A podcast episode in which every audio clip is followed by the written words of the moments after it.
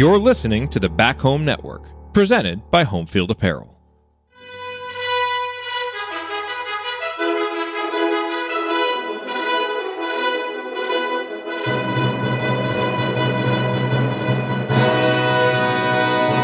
And welcome, Hoosier fans, to another edition of the Assembly Call, another off-season edition of the Assembly Call, and I am recording this at 11:20 Central Time on Thursday. And so the first thing that I need to let you know is that there will be no Assembly Call Radio tonight, Thursday, July 28th.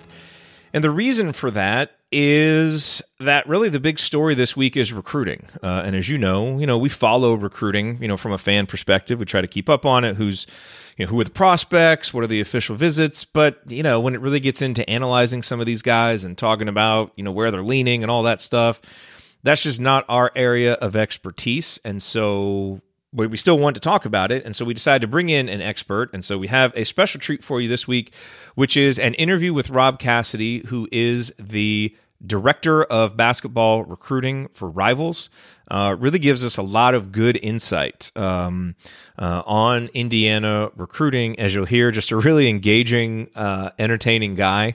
Uh, so it's a really fun conversation, and we talk about a wide range of topics. Um, you know, we talk a little bit about Indiana's uh, incoming class this year. He has some really interesting thoughts on Malik Reneau uh, that I think you'll enjoy hearing. We talk about the class of 2023 recruits that are committed, Gabe Cupps and Jakai Newton, as well as just the general impact that Mike Woodson is having on the recruiting recruiting trail for Indiana.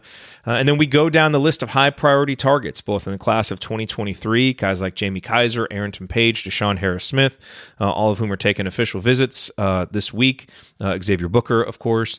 And then the class of 2024, guys like Flory Bidunga, Dylan Hunter, or Dylan Hunter, Dylan Harper, uh, Derek Queen, Asa Newell, uh, just some of the names uh, that you've been hearing uh, associated with Indiana that the coaching staff has been watching during uh, the summer live recruiting period. And so we get talk with Rob about all those plus some fun stories from the recruiting trail.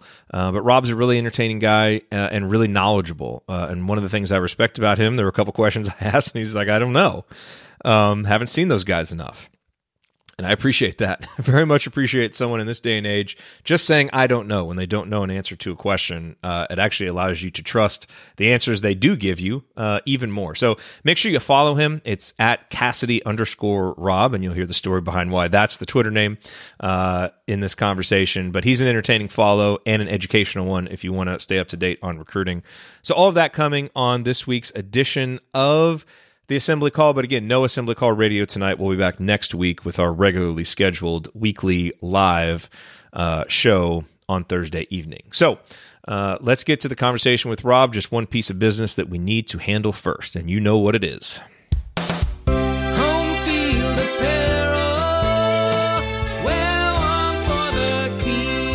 Yes, this episode of the Assembly Call, like all episodes of the Assembly Call and all episodes on the Back Home Network, brought to you by our friends at Home Field Apparel.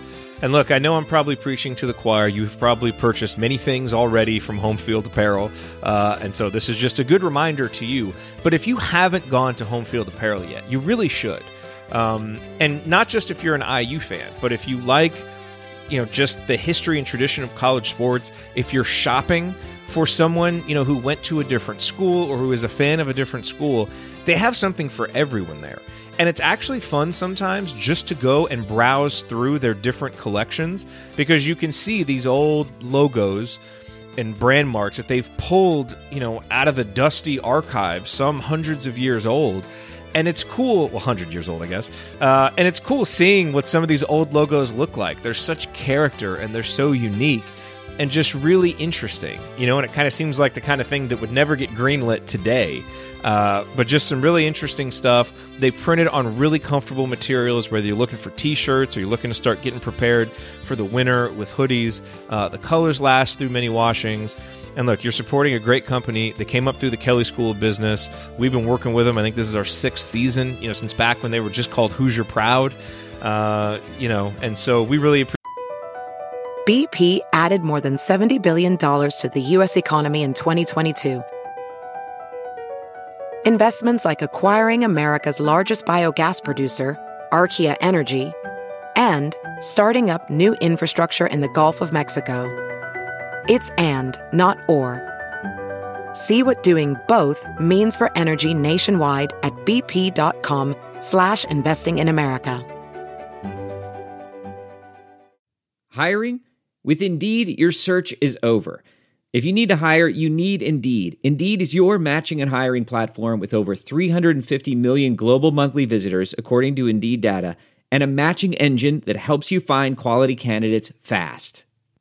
Ditch the busy work, use Indeed for scheduling, screening, and messaging so you can connect with candidates faster. Listeners of this show will get a $75 sponsored job credit to get your jobs more visibility at Indeed.com slash match.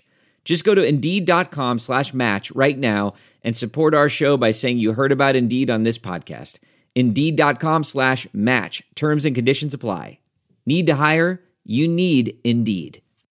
Appreciate them, uh, and we highly recommend them. So if you haven't ordered anything from there, use the promo code HOME. You'll get 15% off. That's promo code HOME at homefieldapparel.com.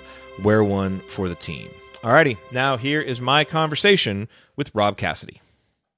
Okay, very pleased to be joined right now by Rob Cassidy, basketball recruiting director for Rivals, not the world famous pickleball player. Do you ever get mistaken for him? I Googled and there's another Rob Cassidy who's like real good at pickleball, apparently. So no, the guy that I get, the guy that I've actually sat next to in the press box once is this. There's like a famous boxing writer named Rob Cassidy who I guess has written books and like. Oh, really? And, you know, every once in a while, especially like in the New York area, I'll get like mistaken for him if I'm at an event, and they're like, "Oh, you know, we love the Sweet Science," which is one of his books. And I'm like, I did not write the Sweet Science. You know, I don't know anything about boxing, but I was covering the Pinstripe Bowl like a decade ago, uh-huh. and they put me next to him as in the press box there. So I got to meet him and tell him that I've been being mistaken for him my whole life. Um, I guess he gets it some from me too. So he's out there. Have you covered a lot of Pinstripe Bowls? because Indiana played in a famous Pinstripe Bowl, famous for Indiana fans, Pinstripe Bowl, uh, many years ago, or eh, five or 6 years ago, maybe. I don't even remember. I've covered one, and the one that I covered is also famous. Uh, it was Syracuse and Kansas State, and Kansas State lost because after a touchdown, they uh, the wide receiver that scored saluted the crowd and they gave him 15 yards on the two point conversion. They didn't convert. They lost oh, by point. K State fans still like complain about it. It was played in a blizzard. It was a nightmare, man. I'm telling you, like open air press boxes aren't made. You know, they're made for like October baseball. You know, yeah. they're not made for January football. I'm just sitting there freezing in this blizzard. It's just the worst bowl experience of all time. Yeah, well, Indiana fans can appreciate any story where Syracuse loses, yeah. so that's good. That is good. Um, okay, so we want to talk about recruiting. That's obviously what everybody's talking about uh, this time of year. And on our show, it's certainly not our area of expertise. We wanted to bring in an expert uh, who can give us some insight. And I'd love to start actually with Indiana's incoming freshman class Jalen Hood-Schifino, Malik Reneau, Kaleb Banks, CJ Gunn. Obviously, we're familiar with the scouting reports, all of that. I'm curious if you had maybe an outlier opinion on any of those guys. Were you higher or lower on any of those guys than kind of the general consensus? I think I'm probably higher on Reneau than the general consensus, um, just because you know you get the scoring with him, and I think everybody gets so caught up with the rebounding and everything. But the guy's an incredible passer. I think when you see Reneau, the thing that like pops out about him that a lot of people don't talk about is just how smart he is. It never turns the ball over, never makes a bad decision with the basketball uh, Indiana kind of lucked into him a little bit in the way that I think he was 100% going to go to Florida yeah. uh, until Mike White bounced. And then, you know, in conversations with him and his dad, they started recruiting him at Georgia a little bit. And I think it became like, well, you told us you were going to be here and you lied to my face, and now you're in Georgia. So why am I going to believe you now that you're going to be in Georgia? And there was kind of like a fracture there. Uh, uh-huh. And I think, you know, it just kind of fell into Indiana's lap because of it. And I think they're going to be better off because of it. I mean, he's a really, really, really smart and athletic player, incredibly skilled. Uh, I think some people would take Schifino if they were drafting the Indiana class, so to speak, as, as kind of the crown jewel, but I think it's definitely Malik. Yeah, all the stories we've heard about him are great. You know, it's going to be interesting to see how much time he gets, you know, with Trayce Jackson-Davis and Race Thompson there. But I think everybody expects him to, you know, force his way into the rotation from the start because, as you said, he's so skilled in so many ways. What were your thoughts on Banks? Because he's the guy that has really, I mean, everybody's kind of been talking about him uh, and, and how impressive he's been. You know, he's one, and I think that, you know, there's probably something to that, as he was probably the one I saw the least. Uh, he was a little bit inconsistent for me. Uh, I think I probably saw him twice in his career. The guy that worked underneath me at the time, Jamie Shaw, saw more of him than I did. Uh, and the reason he wasn't ranked higher is just because the sample size for me was so small. Uh, Jamie had seen him a couple times, but he was one of those dudes in high school where you'd see him, and one day you'd be like, "Oh, okay, I can see it," and then the very next day it would be like, "Okay, eleven turnovers? Like, what's you know?" And there's some guys in this class like that too, and that comes with youth. Uh, but it sounds like he's gotten kind of straightened out up there and is making some better decisions with the basketball in his hands and things. But yeah, he was kind of a victim of a small sample size, as some people are. You know, if you see a kid 30 times, like you do the top 30 kids in the country or whatever, you kind of have an idea of what they are. Anything yeah. less than five or six times, you know, it, it's a roll of the dice. I won't sit here and lie to you and be like, you know, we've never missed on guys, but I get the guys that usually burn me the most are the ones like him, where the sample size is tiny and it's like, you know, did his girlfriend break up with him this morning? you know, you never really know these things, you know, like, yeah. so if you see a kid two or three times and one of them is, is a real bad performance, you know, it can bite you if, if you're trying to project. Yeah. So as we look now to the class of 2023, which Indiana is obviously looking to complete with some of these official visits with guys like Jamie Kaiser and Arrington Page, who we'll get to in a minute, they have two commitments from Gabe Cupps and Jakai Newton. Cupps, who has been all over the place playing a lot, and Jakai, who has been struggling with an injury uh, this summer, uh, so he hasn't been playing. What are your thoughts on those two guys? You know, I got to see Jakai in an All Star game, an underclassman All Star game in Atlanta, right before he got hurt, and he looked fantastic. Uh, you know, all star game settings are sometimes kind of hard to evaluate because it's not exactly uh, the layer of defense. But you know, when he's attacking the rim, he's he can be special. You know, he's he, the peripheral skill set will come. You know, he'll become a better shooter. He'll need to become a better defender. But he has the motor, uh, and he finishes really, really well through contact for the way he's built. Like he's a guy that's going to get to the free throw line. Uh, he's going to shoot a bunch of free throws in a game. He's going to get you a bunch of and ones because he is that kind of hard nosed guy. As far as Cupps goes, he's you know he's obviously limited by the size. Uh, he's not going to set the world on fire scoring the ball for Indiana, I don't think. But you know, he is a skilled player that makes good decisions with the basketball. That's not going to turn it over a bunch. He's pretty. He's as steady as guys come. You know, we talked a little bit about Kaleb, where it's all over the place. You know what you're going to get with Gabe Cupps. You know, every once in a while he'll, he'll get real hot from beyond the beyond the arc, and he'll put up a gaudy point total. But for the most part, uh, you know, he's going to dictate pace. Uh, he's going to find open teammates, and he's going to he's going to impact winning, even if he's not impacting the, the score sheet. Are you of the opinion, as many others are, that the class of 2023 is down compared to some of the others around it? They're all down except for 25. Like uh, really? 2023 and tw- 2023 and 2024 are both I would. They're not even top heavy. They're just not good classes. Uh, Twenty five is the one that's got everybody excited with you know Cooper Flagg and the Boozers at the top and Koa Peat.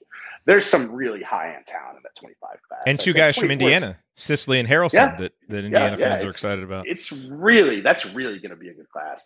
Twenty three is down. It's become even worse now that GG's moved out of it. GG Jackson's moved out of it. And it, my biggest thing right now is trying to find out who's number one. Is nobody. You know, if I could start at number four that would be what, I, what I'd really like to do.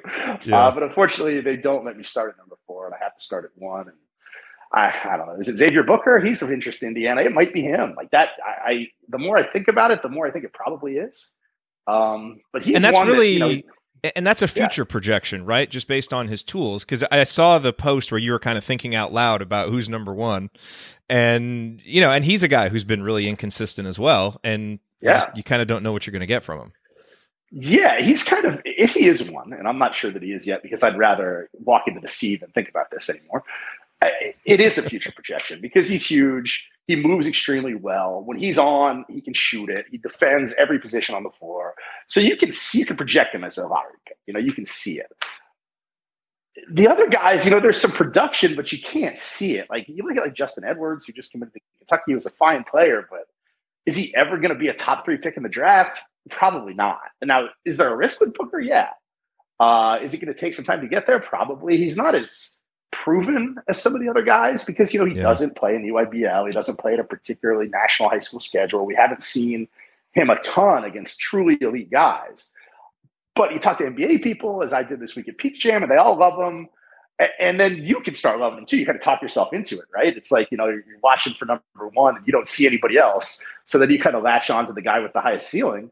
Uh, yeah. That's kind of what's happened with Booker. I think he's going to be a great college basketball player. He's just not quite there yet. I'm I'm always curious about this. My dad was a scout in the NFL for like 20 years, and so I've talked with him about this. How do you avoid falling into groupthink and falling prey to the cognitive biases that would be so easy? You know, you know, because you hear other guys talk about someone, and that kind of primes how you feel about them. How do you block that stuff out and just try to get an analysis based on what you've seen? It's really, really hard. You know, I won't sit here and lie to you, and I think as the sample size gets bigger the easier it is to do that. And one of the things that I like to say is the more you see a kid, you start hating him, right? By the end of, you know, I'll see, you know, right now I saw, you know, I've seen, I've seen the boozers four times probably. I love them. You know, I think Cayden's great. I think they're both great. By this time, three years from now, I'm going to figure out everything they do that I hate. And, you know, I'll probably be looking you in the eyes and be like, well, the 2025 class is down. They all suck. It just, so the more you watch, the more the flaws stand out. You start to focus on them. Uh, and I think that helps with avoiding the group think, you know, because the group thing happens early on, right? Like, I don't know how you guys obviously don't pay too close of attention to recruiting, as you said, but I, everybody was on this Cooper Flagg. Like, he, yeah. he's the best player in 2025. I saw some people write, he's the best prospect regardless of class. He's the best prospect in eight years. Then he comes to the Peach Jam and he plays the Boozers and gets absolutely physically dominated. And everybody wants to rush into this group think stuff, I think uh, because he did so well in the under 17s in, in, Spain or whatever. But that starts to kind of break apart the older the prospects get. I think groupthink is way more prevalent when they're young. Uh, hmm. there's more difference of opinion. You know, Travis and I, Travis is my part time guy at Rivals, and he's great, does a great job. We get into some pretty heated arguments about guys. And, you know, number one is one of them. Right now, he's fighting me on, on Booker versus Edwards. And even though I don't know which side I come down on, uh, so we do a pretty good job avoiding that. I think you, got to be honest with yourself, and you got to be honest with the people around you. Yeah. Is there a, any particular reason you can point to why uh, the 2023 class and 2024 class are down? I mean, I know these things go in cycles. So is it just a cycle? Is there anything COVID related that maybe stunted See, these guys' growth?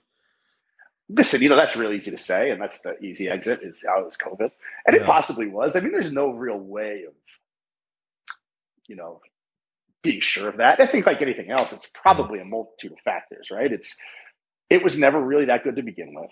A lot of really good players have transferred out or reclassed. Uh, COVID definitely stole these guys, freshmen, and part of their sophomore years from them, and you know that's a lot of development time. You know, and even if they were in the gym, it's one thing to be in the gym with your trainer or whatever. It's another thing to be testing yourself up against other guys in the EYBL or on the Adidas circuit or even in the high school ranks. You know, there wasn't they didn't get a year of that.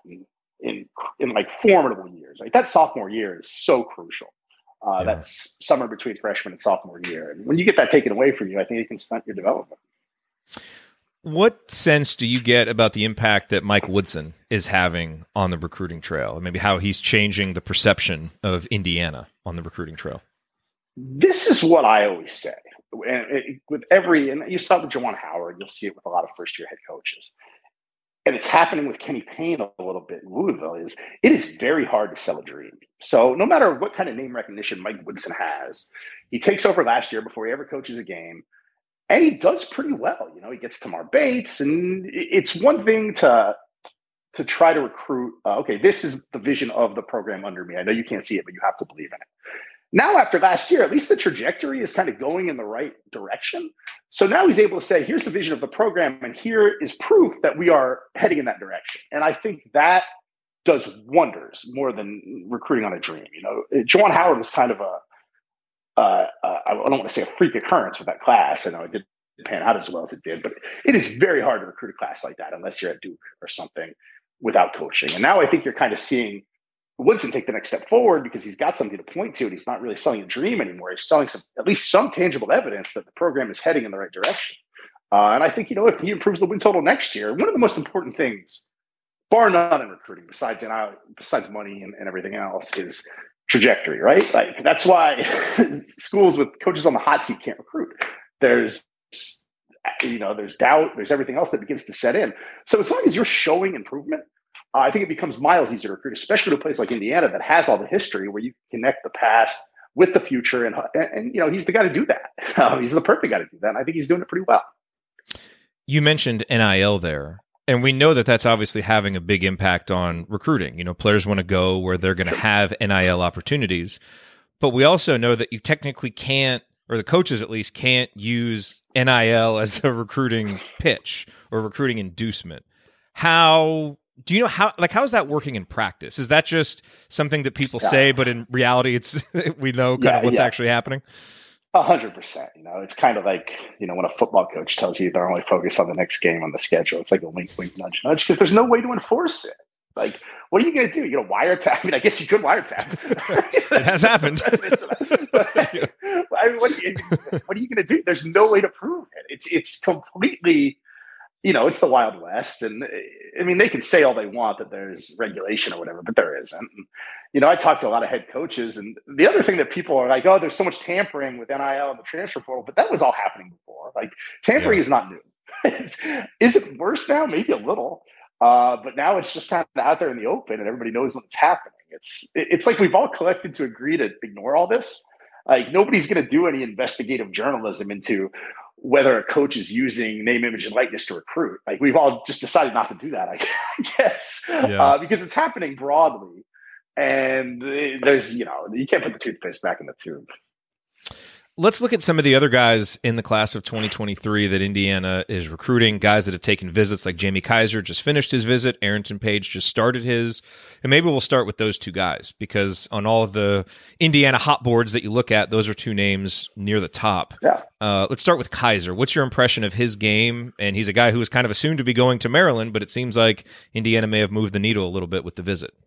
Yeah, I saw some of the photos in the visit. It looked like he was having a good time. I still think Maryland is probably the team to beat there. Um, he's gotten a lot better at the peripheral things. Like he's always kind of been able to get hot and shoot it, score a little bit. He's gotten a lot better. You know, I saw him at Adidas this year. He's rebounding the ball better. He's passing the ball better. Uh, he's not, you know, he's, he's impacting games. You know, what you really want from a guy like that, you know, that's not a super filled up scorer is a dude that's going to be able to impact games even when his shot's not falling. Yeah. And that's happening for him now. That did not used to happen for him. It was either he was on or he was two for 17 with five turnovers. you know, and now it's like he's off. Maybe he's two for eight in the first half or something, but you know, he's got seven rebounds and he's got four assists, and some of those peripheral skills are starting to come on. He's got a good feel for the game, he's got a good motor. Uh, and I think he'll get there as a consistent scoring option, even if he's not there yet.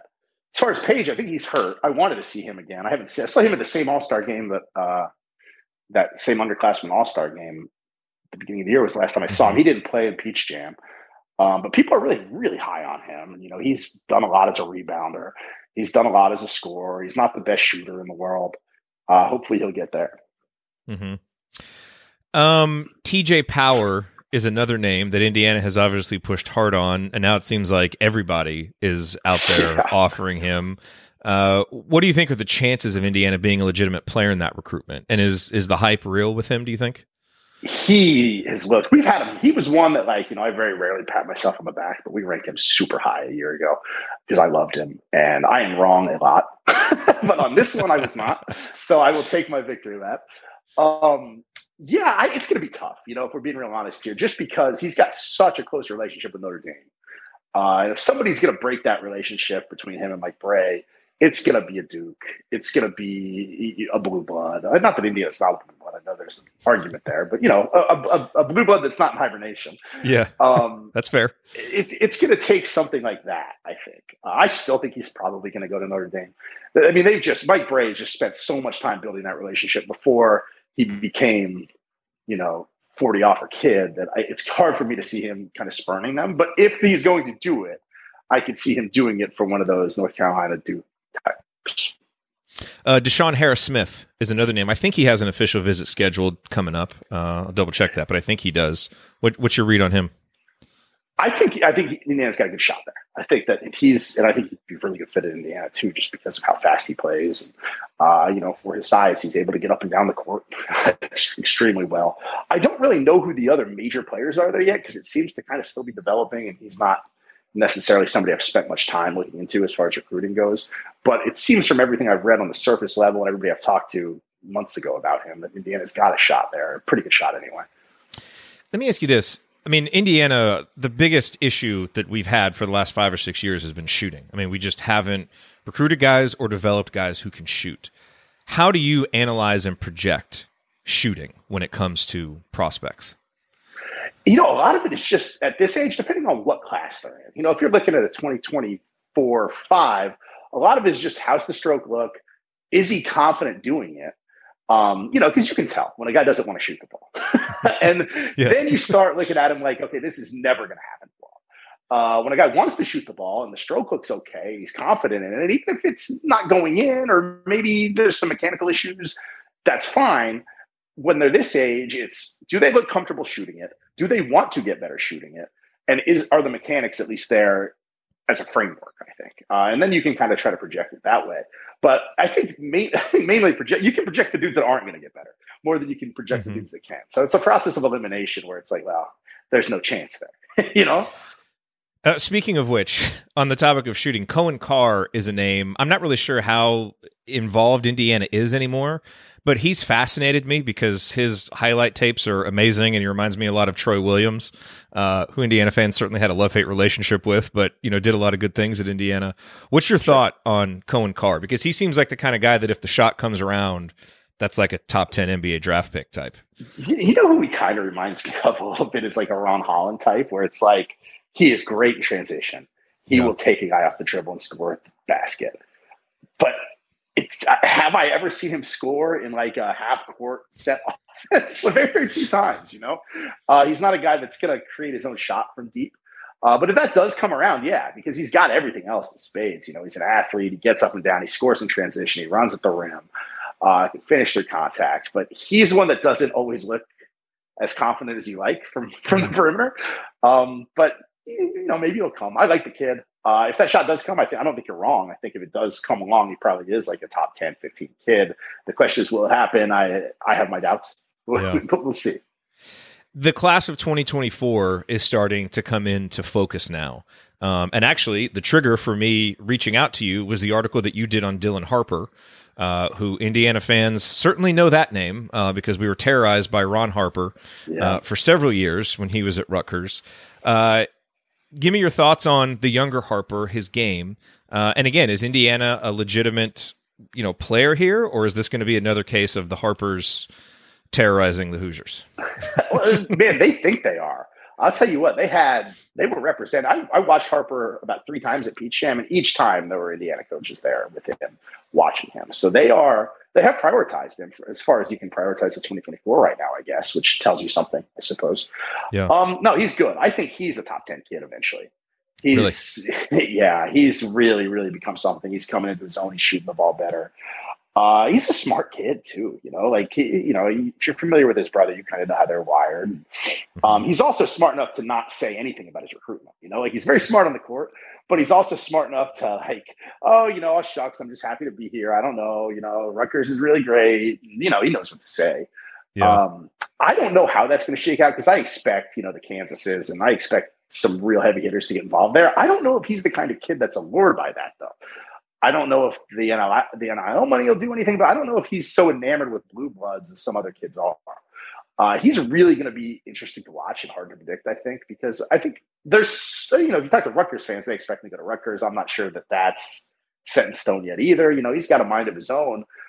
I think Indiana's got a shot. You know, it's, it's really going to come down to what do they look like this year. You know, they've got to take another step forward to kind of prove it to him because, you know, that's just you can't regress. Once you started on this journey, if you start regressing, the doubt starts to seep in again. It's why it's mm-hmm. tricky in recruiting, especially in this era. You know, it's everybody wants to fire people so fast, so everybody's super cognizant. Of it. Yeah, where is he from? Harper, New York, New York, from New York. Plays okay. for the Rens. Yeah, yeah, New Yorker. Gotcha. Plays for a, a, team called the New York Renaissance, which produces oh, kid yeah. on top of kid every year. If you can get in there, that's the other thing with Harper. If you can get and you know they're a little incestuous in the way where if you start recruiting some of those top New York AAU teams, there are pipelines to be built. Those kids are all very close. Uh, and Harper's kind of a linchpin kid. You know, he's a kid that when you're at tournaments, a lot of other kids want to be around them. Everybody knows Dylan. Uh, and I think there's something to that. I think people overlook that in recruiting sometimes. Sometimes you can get a kid that helps you with other kids just by kind of their vibe and their aura. And I think he's one of them. It seems like Jalen Hood did that for Indiana. Yeah, hundred percent. I'm on vert. Yeah, it's and there's no better place, you know, to kind of have that. And, you know, Malik followed him right there, and like if you're going to set up a pipeline like that somewhere, that is the place to do it. You know, home of my my my favorite athlete, Francisco Lindor, who uh, uh, played being shortstop for Montverde Academy. Yes, um, but yeah, it's uh, it's a great place. So speaking of the of some upcoming Montverde kids, Derek Queen is at Montverde, correct? And mm-hmm, I believe yes. Liam McNeely is uh, going also to Montverde there. this year. Yeah, he'll be going. Um, thoughts on those two guys? Because I've heard India. I think Indiana's offered both guys. You know, it seems like maybe they're a little more serious with Queen than McNeely, but it's still early. But your thoughts on on those two? Queen is a high risk, high reward type recruit. Like you see it with him, and he is skilled and he is athletic for his size. Somebody's going to have to take some bad weight off him. And if they do it and he becomes a little quicker, and there's precedence for this, you know, there's a kid named Justin McBride who has just now done this and has blown me away by looking like a completely different kid one year to the next. Then I think he can become a special player. But, you know, he's a little injury prone right now. And when he gets injured, the weight kind of comes back but you can see it. It's just going to be about can you get this kid into your program and get him to buy into the point where he will reshape his body, become a little bit quicker, uh, and still kind of retain that that bully aura has about him, where he dominates rebounds and creates possessions.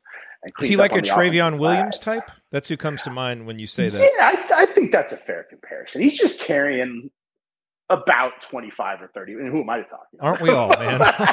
but, you know, I'm not. Yeah, yeah. Like, like, Coach was hard on Derek uh, but no, he's a real skilled, skilled player, and you know if he becomes quicker and he drops that weight, and it's not like it's that hard. You know, it's I think it's it's easier to to get a kid into a strength and conditioning program and, and, and kind of take the weight off of him than it is to get a skinny kid that you want to beef up because sometimes you know the genetics just don't allow for it. You know, what are we? You know, mm-hmm. unless we can bioengineer somebody, it's it's, it's going to be tough. But with Queen, you know, it's just taking the weight off of him. It's just keeping him healthy it seems like every few months he has some little nagging injury with it, you know, he's just not playing or something. And, you know, I think that's kind of added to it too. But you can see it there. Uh, I don't really know what Indiana's chances are just because I haven't talked to the kid in so long as yeah. far as in his recruitment. The other real interesting recruitment in that class is, and I may butcher his name, so correct me if I'm wrong, but Flory Bidunga. Uh, he from, did, did just great. Yeah. Okay. From, from Kokomo who yeah. like there's been all these stories circulating around that you know he's going to go certain places and this is why big schools haven't come in. And now it looks like the big schools are coming in. I saw you guys i think moved him up to the top 10 in the class of 2024 yeah, thoughts on his game the and then shot, is this he's one of the best shot blockers i've seen in a long long time. Really? He's he is an absolute game changer defensively like even if he gives you very little on the offensive end, which I think eventually he will become a pretty good offensive player because he has kind of the fluidity and the dexterity to do so, and he's got good hands and everything else. His defense is just game changing. Now, as far as kind of what you referenced with his recruitment, there's some truth to that. He's got a guy that I don't know what the relationship is, but it's like some kind of like family of. He's got a guy at Bradley who yeah, Drew Adams. Is, yeah, and he's tied to him through like I think like maybe an uncle's like a friend's uncle. I don't know. It's some you know, it's some AAU stuff where it's it's hard to kind of get into. Nobody really knows where this. It's like that that meme with the uh, always sunny guys where you follow in the string. Yeah, it's like it's, it's, it's somebody something, you know. But anyway, it's, it's a great way to. It, that's a great phrase to use though. It's some AAU stuff, and then it's like, all right, everybody kind of knows exactly what that means. What yeah, yeah. It's, like, it's some sort of AAU kerfuffle, but there's some relationship there where he is uh, probably going to end up where this guy ends up. Uh, I think that he'll get hired at a high major staff somewhere, uh, and he's likely to follow. Now, was that 100% slam dunk? No. I mean, we've learned that from you know Louisville hired DJ Wagner's grandpa. And they're not going to get him. Yeah. Which boy, that's a tough break, by the way. Um, yeah. I'm waiting, and I've said this often. I'm waiting for one day where we get a situation where one school hires a kid's dad and the other one hires a kid's mom, and we just go head to head, you know, over the dinner table. that's, that's really that is what I'm hoping for. Like, that would I, be that'd be entertaining. I see one thing before I drop off the face of this earth. It would be a dad mom recruiting battle where they're both in like some shadowy, some shadowy like support role at two different schools, and they're, and they're just recruiting the kid. That's that's all I want. Um, are there any other guys uh, that you know that you noticed that Indiana was really targeting, uh, or you know, relevant names? Like I think Asa Newell is another one um, that uh, I've heard. Ah, he, listen, I love him, and we I moved him way up, and I'm going to move him way up again. I, but now this is going on a little bit. By the time this is said and done, I, he could be like a top three type. Really, man, he is something special, and I think the reason that a lot of people haven't seen him, and that's going to change now that he's kind of moved. Is because he was like playing at a BFE high school in the Panhandle of Florida last year, and the only time anybody really saw him was at uh, City of Palms Classic. And the reason I saw him is because I used to live in Florida. I just moved here to wonderful Pittsburgh, where my house is not unpacked and I've got a makeshift shelf behind me. But I lived in Miami for the last decade, you know, so I get a chance to kind of go up there and see him some, and I've seen him for a while. Now he's gonna, you know, he's gonna be front and center at a, at a bigger school. Uh, I think you're going to see him when he starts playing this higher level competition, kind of climb the rankings. Uh, yeah, Georgia has put a lot of groundwork with that kid because when the staff was in Florida, they were they were like the first ones to offer him there. Actually, going back to they were the first ones to offer him they offered when Eric Pastrana was an assistant at Georgia now, who was also at Florida, offered him his freshman year when he was at Oklahoma State. Moved to Florida, wow. offered him immediately there. Moved to Georgia and has offered him immediately there. And they're kind of done some groundwork. I, I, don't want to say they're going to be impossible to beat, but that's going to be the competition if Indiana's going to try to get in there. It's going to be Blue Bloods and it's going to be Georgia, uh, who has really, really done a lot of work already with them. Last two names for you, and they're names that we've mentioned earlier, but class of 2025, Indiana has placed a huge priority on Trent Sisley and uh, Jalen Haralson, both in state guys. What have you seen uh, from them? Because there's obviously a lot of excitement about those two. You know, I have not seen Sisley yet at all. Um, I'm hoping to eventually. Uh, with Trent, you know, his kind of reputation precedes him. These 2025 guys, I try to be a little bit careful talking about them because it's yeah you don't want to get yourself into it you don't want to get yourself into a Emoni Bates situation where it's like oh this is you know the second coming of LeBron James and they have him on the cover of Sports Illustrated and then he's like number seven in the class or something but I think there's a bright future there and I think Indiana's done well with the kids in the area and the in-state kids and I think having Woodson there is kind of added to that uh, I don't really know where they stand with Purdue or any of the other regional schools. It's just so early with them to even try to try to project. Unless I've seen them three or four times, like a Boozer or a Cooper Flagg, I feel a little uncomfortable talking about their games and what, what it's going to kind of turn into. No, that's fair. That's a great answer. I actually wish more uh, recruiting folks would answer that way, especially especially with guys that young. Because you're right, it does seem to do such a disservice to guys that young that the hype machine just gets going crazy and it sets expectations yeah. that are almost impossible to live up to for high school freshmen and sophomores. You know? Yeah, it's it's, it's crazy, and not just because of that. It's just because like. You know, I, I just never been one that's like, you know, sometimes I go on radio shows and somebody will ask me a question, and I'll just be, I don't know. and then there's just like an awkward pause, and it's like, well, you know, I'm not going to sit here and lie to you if I don't know. I, I don't know. Um, but I just don't want to be in a situation. A, it's unfair to the kids. B, it puts me and everybody else. Like, I don't understand why some people are so quick to be like, you know, this is the best player regardless of class, because like the internet exists, man. That's on like this podcast isn't going to get deleted. you know, like yeah. if this kid becomes the number one pick in the NBA draft, and I'm like, you know, I hate him as a freshman. He's not a real good player. Then what? Like, it's you know there are seats in 2022. So I try to choose my words carefully, and you know I think there are some other people in the industry that try to do that as well. Uh, I wish more did, but you know, but in this industry, sometimes like complimenting a kid is currency. Like I can, you know, write a million sparkling words on some 2025 kid that he's the greatest thing ever. And their people around them are going to be more apt to bring me the information if I do that, you know? Mm. And it's an easy trap for some people to fall into. And I try not to. Uh, I try to kind of, you know, I've got a newspaper background. I've worked in newspapers my whole life before I came to Rivals. So I, I try to kind of stay as far out of that as I can. And it probably hurts me sometimes but I'm just not going to do it. Like it's not a game that I'm willing to play, and then you know, for better or worse. Yeah. One last question that I have for you, and really appreciate your time, man. This has been really Absolutely. insightful, really entertaining. By the way, your Twitter account is really entertaining. Uh, you have some, you have some, you have some non-basketball tweets that crack me up. Uh, there was yeah, one, I have other interests, man. Yeah, it's funny. Jim Harbaugh made some interesting comments uh, earlier this week, and your reply to it was, "Have we tried turning the football coaches off and turning them back on? Because sometimes that helps." That made me laugh. you know, I covered football for a long time. I started out covering K State basketball years ago at the Kansas City Star. Then I did a stint covering football, and just the culture over there and some of these coaches, like, do you hear yourselves? Like, eh, I don't know why. That's a larger conversation I like to have one day. It has a basketball culture and football culture. The coaches are just, it's just like a different world. Like these football coaches say things out loud that nobody is ever going to believe, and they'll look you in your eye and expect you to like lap it up, you know. And basketball coaches, I find, don't tend to do that. You know, they're more real. They're more, you know, they're not gonna. They don't fancy themselves as war generals. I think Sometimes Yeah. these football coaches think they're, you know, they're invading, you know, another country or I don't know what they think they're doing, but it's, you know, it can get kind of tiresome. What was um I mean, while you've been out there this year, is there a, a player, a story, something that really kind of jumps to your mind that was kind of the most notable thing that you saw or experienced over the last few weeks? You know what's really weird to me? The, the Mikey Williams like fan culture that surrounds him. I don't know if you're familiar with him. That's the story for me. Mikey Because- Williams, you said? Yeah, Mikey Williams is a guard in the 2023 class. And he is like really famous on Instagram, I guess. Like he's friends with Drake and like he's got like 5 million followers. And the crowds that follow him are bigger than the, the Bronny James crowds.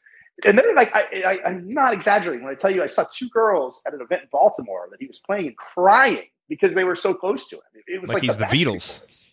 Yeah, it's crazy. And he's a, he's a fine player and all, but it's like he caught this like wave of like TikTok, Instagram fame, which is like a new thing, and that's that's good for them. And you know, I'm not Is he like a dunker or a ball handler? Like what's his thing? He's he's a ball handler. He's not really a dunker though. He can dunk.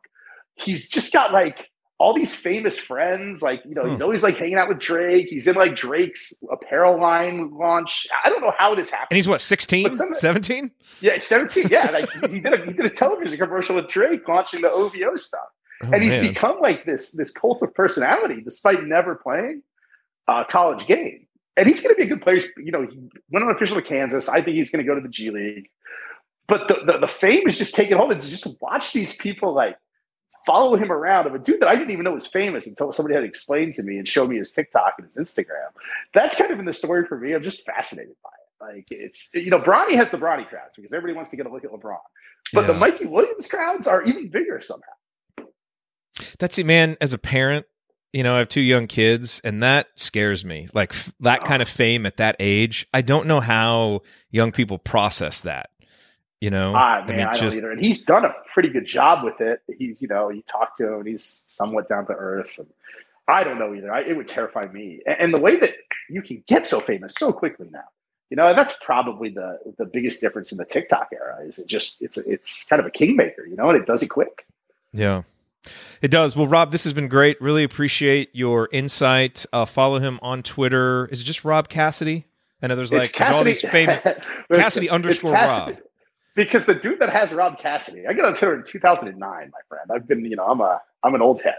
Yeah. the dude that has Rob Cassidy has tweeted five times ever and not since 2014. And he's looking for his estranged sister. So I feel bad. But all his tweets are just like, I'm looking for my sister. And then it just stops in 2014 and I can't have the Man. account. And it's, And it's yeah, not the so- pickleball Rob Cassidy. It's not the boxing it's- writer Rob it's not the Cassidy. It's the guy looking for his It's- sister.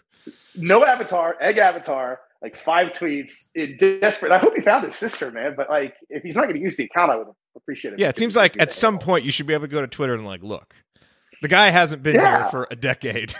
Give me the account, man. I, I probably could. It's just a much funnier bit to do on a podcast than to actually do some action to try to reclaim the handle.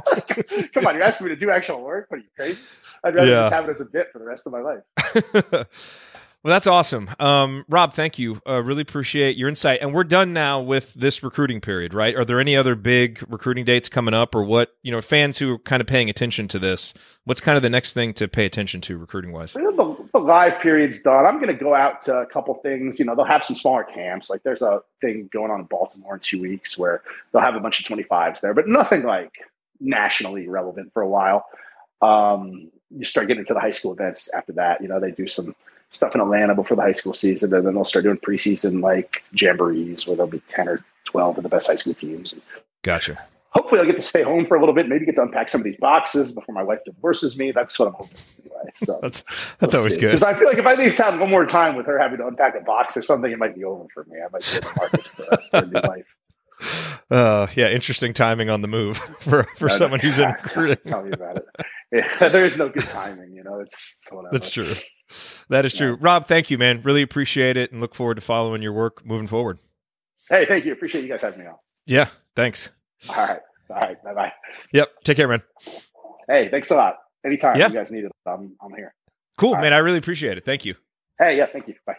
All right. Okay. That was Rob Cassidy. Really appreciate his insight on recruiting, Indiana and national. Uh, and some of the other crazy stories that are out there when it comes to recruiting. Thank you for being here. I imagine we'll be back next week with a regular edition of Assembly Call Radio, but just seemed like this was a good week to kind of take a step to the side uh, and do a recruiting update. Um, so yeah, hopefully we start getting some good news. You know, pay attention to the reports, you know, coming out uh, on these official visits from Jamie Kaiser, Arrington Page, some of the other guys who are coming.